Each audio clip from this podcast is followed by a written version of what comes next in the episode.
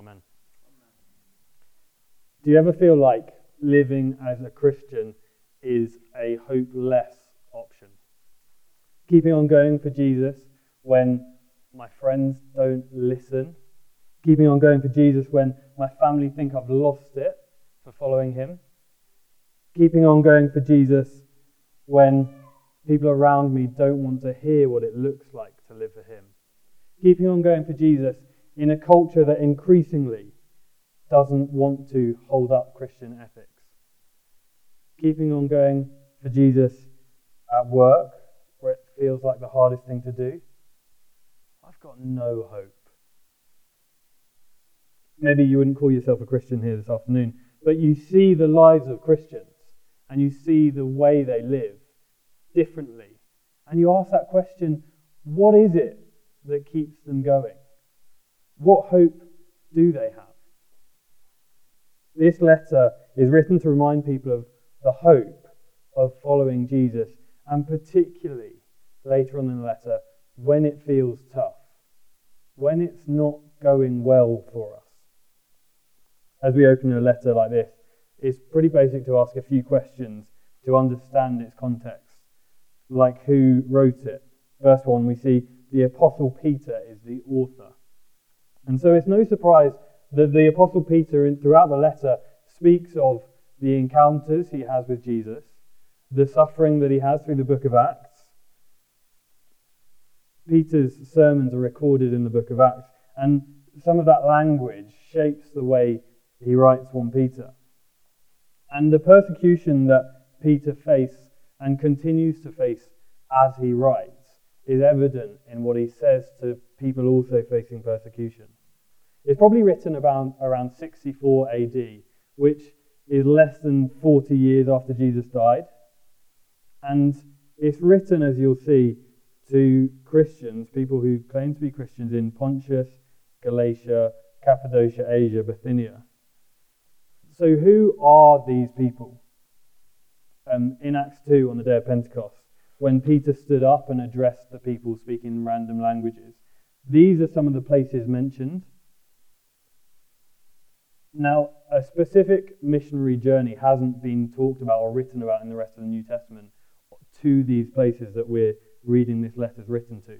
So, piecing together the pieces, it's likely that these people that are hearing this letter, Peter might not have met firsthand. They might have been recipients of the message from that day um, at Pentecost. But it's important to say they'd have been hearers of the message through maybe first to second hand witnesses of Jesus and his ministry. They were kind of touching distance of Jesus, his power, and his glory. So, in light of that, it seems pretty remarkable that this letter, and Peter feels the need to write this letter to Christians who are struggling to keep going, as close as they were to Jesus and his ministry, they're still struggling even though they'd probably have heard of Jesus through an eyewitness, the, um, the ministry of Jesus was probably in their lifetime. Even though they might have been witnesses to all of that, they still struggle. But it's helpful to remember that as we read this letter because the struggles that the Christians were facing in what would have been modern day Turkey are something of what we can understand of today. They'd have been um, not liked by the people around them. They'd have been in a place where Christian values wouldn't have been held up. It would have been odd to follow Jesus. It's the same now, isn't it? It's odd to follow Jesus. People won't like us for following Jesus. People won't like what we stand for whether it's people openly rejecting us or people rejecting our ethics. People won't like it. We could be left asking the question what hope do we have as Christians? So, Peter says at the beginning and the end of the letter, he keys into this theme of identity. You have a living hope in a hopeless world because of who you are. The concept of identity is a really simple one, isn't it? You see it in children's toys. There's the policeman, the taxi driver. The identity is based on what they're like, what they do. I don't know if you've played the card game Happy Families. It's genius, isn't it? It is genius. Whoever came up with them names, Mr. Bun, the baker's son, sorry, Master Bun, the baker's son. What about Miss Jumbo, the pilot's daughter? Funny, isn't it? I've um, I've caught a few episodes recently of the program Biggleton on CBeebies, and it's just a weird program. It's like a children's sitcom. Basically, these children, like four or five years old, um, they're in this kind of sitcom where everything's made of cardboard and their identity is key to what goes on. Now, because they're four year old, four, five years old, whatever, they can't really have a proper sitcom because there's like a there's a so there's um, uh, a lorry driver and he's in this lorry that's kind of made up, up of cardboard, and so he kind of walks along in this random contraption because obviously he's five and he can't drive.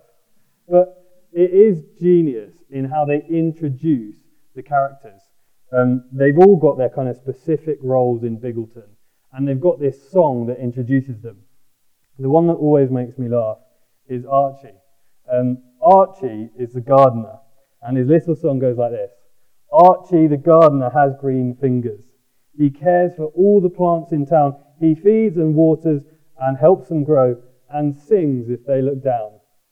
Archie the gardener has green fingers. And it is kind of similar for each of the characters. And you notice what the introduction is all about. It's this is who they are because this is what they do. And that's just so common, isn't it, in our world? Your identity is based on what you do for yourself. I wonder how commonly you introduce yourself by what you do, or even try to shape the conversation around to what you do so that you can talk about it. I'm a teacher.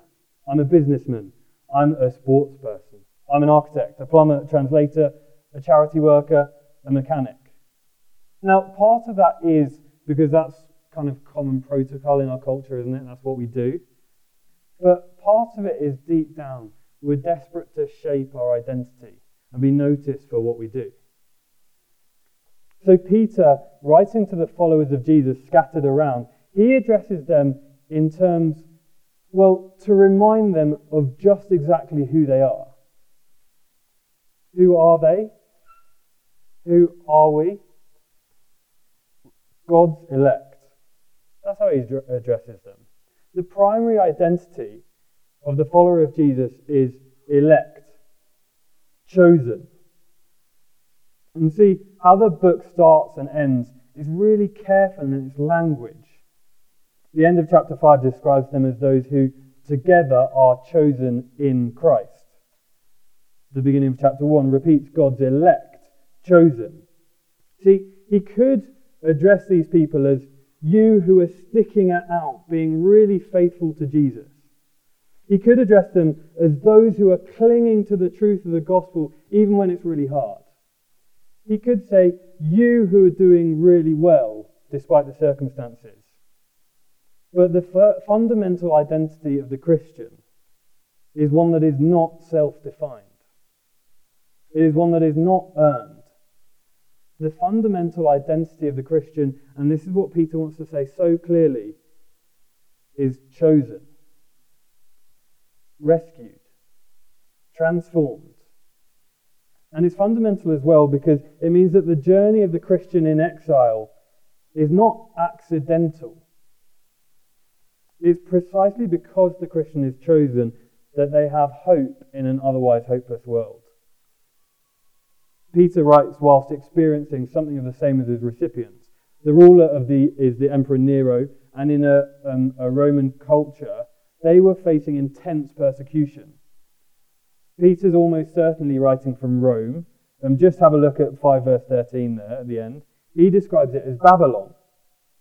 He uses this title to stress that what's going on at the time is people are rejecting God, rejecting living as a Christian and rejecting what it means to live for Jesus. And it's what he, what he encourages his re- readers to find hope in. being a follower of Jesus. That's how he describes himself, after all. Peter, an apostle of Christ, his fundamental identity. And so that's what he wants to encourage his readers to find their identity into. Now, as Peter writes, he's writing to what would have predominantly been a Gentile audience. So, using terms like chosen would have been pretty hard for his readers to read. After all, it's not many years ago that that's precisely what they weren't, isn't it? The Jews were the chosen ones. The Gentile, chosen. It's easy for Peter to say he was chosen, is what probably the recipients would have said, because Jesus was, um, Peter was handpicked by Jesus to come and follow him. But Peter deliberately uses the term chosen people that would have had so much historical meaning in the Israelites as they'd followed God. But it's clear that Peter uses it on purpose. He'd seen firsthand that now Gentiles too had that same identity. We saw it a couple of weeks ago in Acts 10, and how Peter, off the back of it, said, They have received the Holy Spirit just as we have. As he goes to the council at Jerusalem in Acts 15, he said, It is my judgment that we should not make it difficult for the Gentiles that are turning to God. Peter wants to make it so clear that the identity of anyone who trusts in Jesus is chosen. If we truly follow Jesus, we share in the same glorious privilege as those chosen to follow God through the Old Testament. If we truly follow Jesus, we share in the same glorious privilege as Peter, who is handpicked by Jesus to follow him. If we truly follow Jesus, we share in the same glorious privilege as those scattered around modern day Turkey who were recipients of this letter. But that also means that glorious privilege comes with difficulties, and that's why Peter writes this to his recipients and to us. It might be, um, as you listen, you're thinking, actually, I'm not sure my primary, fundamental identity is a follower of Jesus. I'm just thinking this through. If that's you, you're very welcome. And we'd love to continue to help you think through what this means. But as you can see from the letter, it says that a living hope comes from building your life upon Jesus, having that as your fundamental identity. That's what Peter says, and that's what we believe at Town Church. And I'd encourage you, if you've not made that conscious decision to follow Jesus, do have a look at who he is and what he says. It might be that you're listening to this letter's introduction and thinking, well, I've made the decision to follow Jesus, but sometimes it doesn't feel like it's my primary fundamental identity. Well, that's exactly the point. Peter writes to remind you if you trust in Jesus, because of what God has done, this is your primary identity right now. But why is it so tough for us to remember this? Because we're God's elect, but we are two scattered exiles. For now, we are scattered exiles. What's the chief reason that we're exiles in a place not our own? Well, because the ultimate allegiance of our land is away from Christ. Just as we saw for the people um, in Babylon, where Daniel, we looked at earlier last year, spent time among um, people who actively were disobedient to God. As exiles, they were pressured to not have God as their ultimate allegiance. Just as we see here is true of the people scattered among modern day Turkey. Just as it was true of the writer of the letter, Peter, as he signs off from what he calls Babylon, which is most likely Rome.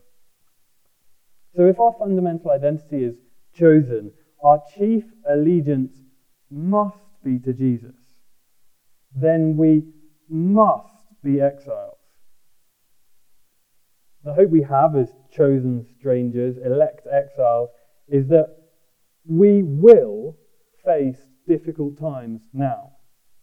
That is no accident. But actually, that's the only way we can rightly understand the suffering that we might face now.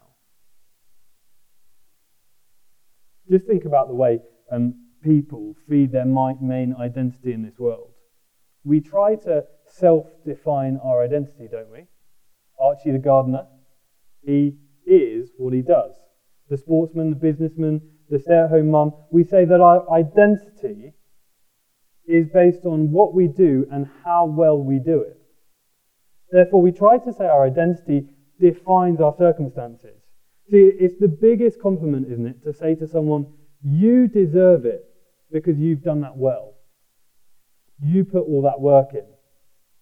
Or it's the biggest compliment to say of someone, oh, don't worry about them. They'll, they'll be great in that situation because they know how to cope.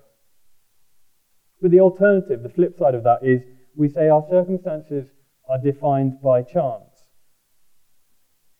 For example, the lottery winner, the cancer victim. We say we're victims of our circumstances. The, the comment is always, you don't deserve that. That shouldn't be you. But the reality is, when the world says we can shape our identity, there will always be circumstances that destroy that hope. Whether it be freak incidents like injury in sport or redundancies at work, whether it be relationship breakdown. Even the best self defined identities in this world fall flat and fall apart. And when the world says we're victims of circumstances, you end up living a life of lottery that just drives bitterness and completely robs us of hope. We end up saying things like, well, the chances are probably going to get cancer at some point. The chances are. But as followers of Jesus, we're neither creating our circumstances or victims of our circumstances. We have a real hope because our identity is as God's elect. As He chooses us to be His and to be His exiles, and all that comes with that. And sometimes that is really difficult to work through. Circumstances can be really tough. It can be living with the pain of life in broken Babylon. It can be living with the brutality of persecution. But you know what? Peter, our author, he knows all about that. And he writes specifically to exiles because he knows it's hard. That's the purpose of the book. That in and throughout circumstances like that, we might know what it is to be God's people. How will we maintain that perspective? How can we maintain a living hope in a hopeless world? Peter wants to say, we'll keep going. We'll have a sure hope when we remember who we are. It's interesting, um, that narrative, remember who you are and you'll keep going. It's something the world loves, isn't it? There's something about it. You see it in literature. Um, two popular stories, The Lord of the Rings and Harry Potter. Frodo and Harry are countless t- times told to remember who they are, where they're from, what they've come to do. In both stories, it's fate that's made the ring fall into the hands of the hobbits. It's fate that meant Harry was the one that couldn't be killed by Lord Voldemort. And so fate drives those two characters on because of where they've come from. These two characters, countless times, are encouraged to remember where they've come from in order to press on and continue in hope. In both these stories, though, it's the author's intent, it's fate, it's chance that means that those two characters keep going. But here Peter says, remember who you are. You're not a product of fate or chance, but God's choosing. It's not that the Christian has a fairy tale hope, but a living hope. And it's not just because of who we are, but because of whose we are. We're God's elect. We are exiles scattered. So we'll maintain a living hope in a hopeless world when we remember whose we are. We belong to the Father. When you go to see the doctor, they usually give you a diagnosis and a prognosis. The Greek word for, for um, prognosis is in verse 2, is foreknowledge. Now, diagnosis is broken up of dia and gnosis. Dia means apart, and gnosis means to know or recognize. So, the diagnosis is the doctor's delivery of how the doctor has taken apart the right information from all that they get. A bit like in a police lineup of potential criminals, the victim comes in and is asked to select the offender apart from the other people. It's a diagnosis in, in the exact term of the word. So, the diagnosis of an injury is, for example, if you've torn a ligament in your knee from trauma you sustained. That's the diagnosis. Now, a prognosis is the knowledge before it comes. Pro means before, gnosis again to recognize or knowledge. So the delivery of the information before it comes. So prognosis, medically, is what will happen or what's about to happen, what's coming. For example, you will most likely not be able to run if you've torn a ligament for X amount of time. And probably at that time you'll recover to about 95%. That's a prognosis. In verse 2, we see God's prognosis of all that are His. But God's foreknowledge is not like a doctor's, where the doctor uses an element of guesswork or estimation based on what's happened before. When we receive a prognosis from God, we can be 100% convinced that He will see it through. And in the moments when we're tempted to lose hope or not be sure, we can remind ourselves that we don't face an uncertain prognosis like that from a doctor, but one that gives an absolute sure hope. So, what is this certain prognosis? Here, according to the foreknowledge of the Father, means that it was God's definite prognosis that you would be obedient to follow Christ. That's what it means to be chosen, to have the definite prognosis of the future. That's where our hope comes from. See there the sprinkling of Christ's blood. That's about our status now as we accept Jesus. That's the mechanism by which we ultimately are accepted by God. Because Jesus' blood shed for us gives us a new relationship with Him because God's anger now has been diverted away from us and onto Him. The sprinkling of Jesus' blood, just as we, we see through the Old Testament as it's put over the lintel of the doorpost, that is the, the marked out way in which God's people are accepted into a new covenant with Him. And so, as Jesus spills His blood for us, we have that same assurance that we're safe. How's that come about? Look back there. Through the sanctifying work of the Spirit. That's why our purpose statement at Town Church says we are transformed and we are being transformed. In status, we're transformed by the sprinkling of Jesus' blood. We've been given a fundamentally new identity. Our chief allegiance is to Jesus. But as the Spirit continues to work in us, we're being transformed. What does that actually mean for us as we're facing tough circumstances in life now?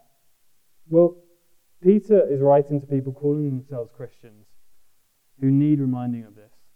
God's ultimate prognosis of those who trust in him is this Your identity is absolutely firm and secure despite whatever is going on around you in life right now that feels so hard. Your status is 100% nailed on in Jesus because of his work on the cross. Your progress is clear as you continue to be obedient to Christ, and the power in which you do that is not your own, it is unfailing. It comes from the sanctifying work of the Spirit. Christians, Peter says, you've got a hope for the future that is absolutely guaranteed. And I'm going to tell you about it in the rest of my letter, in what it looks like in different circumstances, in the ways that you find it most hard. That's what Peter wants to say. As he opens his letter, his headline is this Remember who you are. You're God's elect. That is your primary identity. You're scattered, scattered exiles. Expect to find it hard. Expect to be different among those you're around. Remember whose you are. You belong to the Father whose foreknowledge, whose prognosis about your future is absolute. Because of that, you have a real hope, a significant living hope in the midst of what will be difficult circumstances. Let's pray. Father, we thank you so much that our fundamental identity when we follow you is chosen, transformed, rescued. Father, thank you that that's nothing of what we do, but of what you are like and what you have done for us. Father, please would you help us in circumstances that feel like they're pressing in on us. In circumstances that we in this room are struggling with right now would you help us to recognize our primary and fundamental identity?